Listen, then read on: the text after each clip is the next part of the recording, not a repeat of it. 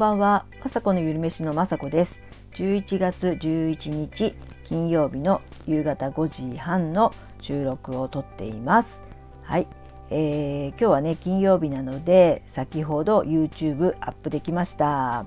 えっ、ー、と今回はえっ、ー、とオートミールおにぎり3選っていうのをあげました。オートミールおにぎりね、えーの種類はね枝豆塩昆布おにぎりと味噌味おにぎりと肉巻きおにぎりです。これね白米でもねもちろん美味しいね具材とはなってるんですけどなのでオートミールでやってみてもねすごくね美味しかったです。えっ、ー、と私はですねオートミール結構好きでえっともともと玄米を食べてるんですけど玄米自分だけしか食べないのでちょっとね炊き忘れたりとか炊くのめんどくさいなっていう時にもうオートミールがあるとねほんと簡単にご飯ができるのでそういう意味でもね、まあ、主婦って忙しいので自分のご飯がなくてもオートミールさえあれば簡単にこうやっておにぎりもできますしあとそうだなあのおじやおじやっていうかね雑炊みたいの作れば簡単に美味しいですしあと私お好み焼きも好きですしあとねあの、まあ、時間があればパンとかパンケーキとか、まあ、時間がなくても簡単にできるんですけど、えーと、白米をねまあ食べないようにしてるわけじゃないんですけどやっぱね白米って美味しいのでたくさん食べ過ぎちゃうのであのなるべくね1種類1日1食はオートミールをねあのどどんな形でもいいので食べようかなって思ってちょうどね1年ぐらいかけてですけどオートミールに置き換えてねまあ最大というか3キロほど痩せましたね。まあ、最近ちょっと測ってないので分かんないですけどでもねオートミールってねあのすごく腹持ちがいいので朝とかねしっかりオートミールおにぎりとか食べるとあの本当にねお腹が空かないというかあの血糖が血糖値がすごい上がらないのでお腹がなんか空きにくいっていう感じですごく私は気に入ってあと体質にも合ってるのかな。なのでねすごくえー、気に入ってます。えっとまあ、作り方はね普通にあの大きいねロールドオーツっていうのにあのお水を入れて電子レンジでチンしてでかき混ぜるとねちょっと柔らかめのオートミールができるので私はそこに、えーと、今日の YouTube でもあるようにインスタントオーツって言って細かいね粉砕されたオートミールを入れて好みのね硬さにするんですね。あのオートミールがインスタントオーツじゃなくてなんかちょっと豆腐をね入れるだけでも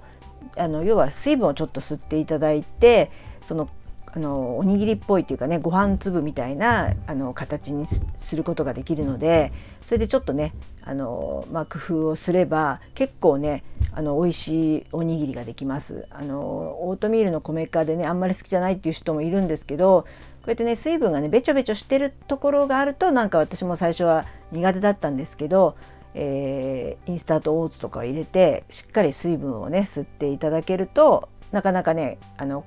米っぽくなるので全然私はね嫌なあの嫌じゃなくて食べれます。そんな感じでねオートミールレシピもいろいろ私も YouTube 上げてるので是非ね探してね見てください。今後もねオートミールそうだなあのケーキみたいのもできますしマフィンとかねクッキーとかも作ったことあると思うのでまたねあの冬になるとねクリスマスとか近くなってきたりしてケーキとかもね作りたくなるのでまたちょっとオートミールの甘いバージョンもねやってみたいと思うんですけど今日はとりあえず基本のオートミールおにぎりをアップしました。でえーと、今日はあと撮影もしました。えー、YouTube の撮影なんですけどね私ちょうど今年の、えー、1月の末ぐらいにスタートしたのかな。でもういろんなね撮り方あの進化させてきたんですよ進化というかもう全然最初なんかねめちゃくちゃな感じでバタバタでもう本当全然いい画角っていうかね綺麗に撮れなかったんですけどそれからどんどんどんどん改善して改善して、えー、今はですね私がこう喋りながら、えー、料理を作ってましてそれを字幕にひたすらこう打つっていう作業をねしてるっていうので多分何回かもう何回か撮ってるんですけど、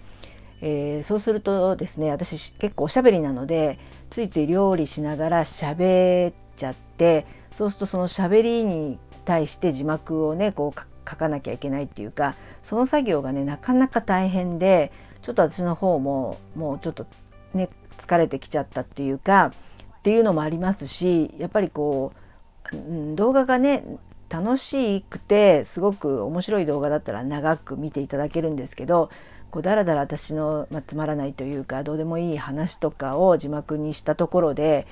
多分ね途中でね離脱してしまうらしくてそういうのがなんかデータに出るらしくてちょっとそういうことで息子とねそういうことを話し合って、えー、またねちょっと変えた感じで今日はね撮影したんですね。まだまあ、要はあの作る時は黙ってあの作るで最後にまた食べるシーンとかで雅子がただ喋るみたいなそんな感じでねまた変えましたのでまた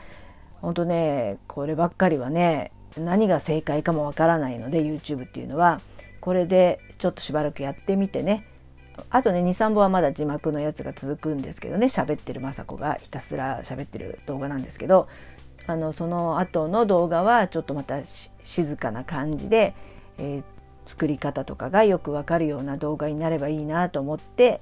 えー、またねちょっと改善していきたいと思い思って今日ね早速やってみました。本当ねあのー、うん、作りたい動画も作りたい動画っていうかね私が作ってみたい料理とかもありますしあの